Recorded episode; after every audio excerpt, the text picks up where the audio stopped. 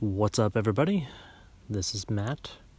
You're listening to the Brain Department, also known as Maine Life, because I live in Maine. This is a Today I Learned segment. TIL, if you're into hashtags or pound signs, depending on how, you know, old you are. So today I learned. Let's back up a minute. Well, I'm just going to say it. Today I learned that the old uh, VW bugs had a boxer engine in the back. Let me explain. Okay, so the Volkswagen Beetle, the bug, if you're familiar with that, maybe not the Beetle. Anyway, those old timey, you know, the 60s, 70s. Um, I actually don't know the last year they made them. Um, you, you know, they're rounded in the front and the back. They look really quiet and unassuming. They're very low horsepower um, very slow. Um, yeah, so those cars, the people's car, um, those have a boxer engine, and you and you be saying, "What's their engine?" Okay, so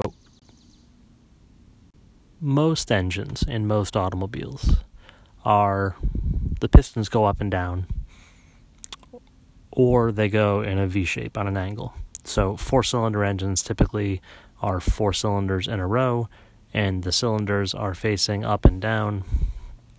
Not down like the pistons punch down, but they all punch up, and the um, the top of the engine is where they punch up to, and so those are four cylinders.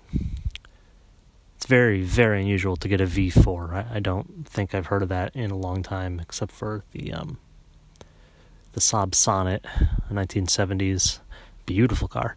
Uh, I believe had a V4 engine, but that was also a two-stroke, which meant um, it's sort of like a um, like a weed whacker engine where you have to put oil and gasoline in the mixture because it doesn't have like an oil system that you know oil filter. It consumes oil as part of it, but that's a two-stroke engine. Four-stroke engines. Um, is the kind of engine we have in our modern automobiles.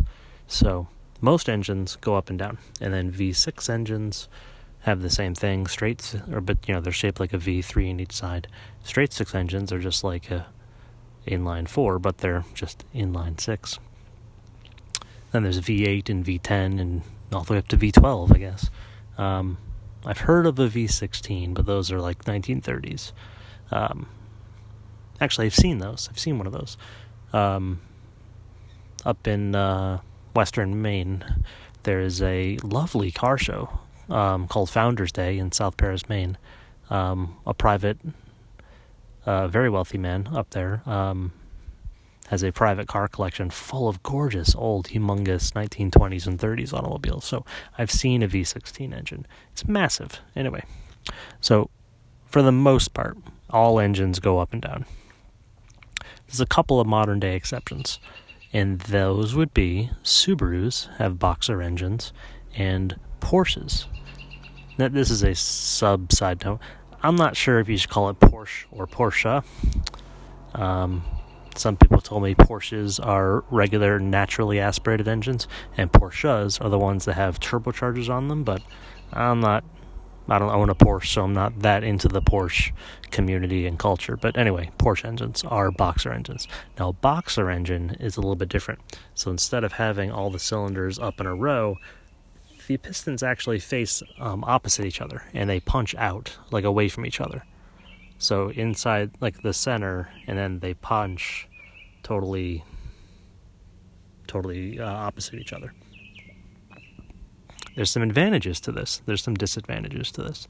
Uh, the advantages are you get a more compact engine. Um, you can actually center it lower in the vehicle, thereby lowering the center of gravity, making it more stable, making handling, agility, uh, all the uh, the ability to maintain, uh, you know, control and composure in emergency driving, you know, avoidance, the, those kind of characteristics. Um, Subaru SUVs actually do not need a rollover warning um, because they're so unlikely to tip over because, in large part, due to the engine being lower in the in the engine bay. So that's cool. Porsche vehicles, um, for the most part, there's a couple styles in the 80s, the engine was up front, but they have their engine in the back, which is weird, uh, or very unusual um, these days.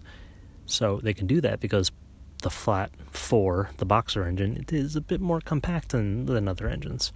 So, moving back, Porsche, the company, uh, has for most of its history been linked up with Volkswagen. They're, they're almost the same company. Um, and as a matter of fact, at this point in time, I think Volkswagen owns Porsche, but they've always been very closely linked. So back in the 60s, the Volkswagen Beetle and the Porsche 911 were very, very similar cars. Um, the Beetle was more the people's car, Volkswagen, which actually what that means translates into people's car.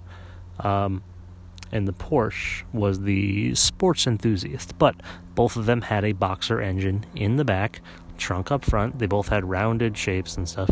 Um, for my entire life, I thought Volkswagen Gull or uh, Bugs Beetles had a, a, regular, you know, inline four engine in the back. I didn't realize they had a boxer engine, but this makes so much more sense when people say they're linked together to me. Um, people have said, you know, they're, they're, like the same kind of car. When you look at those older ones, they have a lot of heritage, a lot of shared components and history and driving characteristics. Fun fact um, I grew up in Connecticut. I know, I know, don't hold it against me. Um, Paul Newman, famous actor. Yes, that Paul Newman. He also lived in southern Connecticut um, for a great portion of his life. And there's a lot of local legend about him doing silly things with cars. Um, the one I heard was from my physics teacher in high school. He said Paul Newman was famous in the area for uh, he would drag race people at streetlights, anybody, and he did it in the back of a he had like a '60s or '70s Volkswagen Beetle, and he'd pull to a stoplight behind somebody or next to somebody, and he'd rev the engine and look over, and everybody's like, "That thing is slow. What are you? What is this crazy person doing?" and the light would turn green, and he would take off like insanely fast and be like, "What just happened?" Turns out he put a Volkswagen, or excuse me, he put a Porsche engine in the back of his Volkswagen, thereby increasing the power immensely, making it a sports car that looked like a slow car, the ultimate sleeper, if you will. It lulls you to sleep with how slow it looks, but then kapow, super fast. So that was something fun I learned today. I had no idea and it just never occurred to me to actually look into it. But, you know, when you're scrolling through YouTube videos and something pops up, somebody took apart a Volkswagen Beetle engine, and there it is. I was, I was totally, I'm still like shocked by this that I didn't know this, but that was today I learned. And thanks for listening. I guess I'll uh, catch you next time.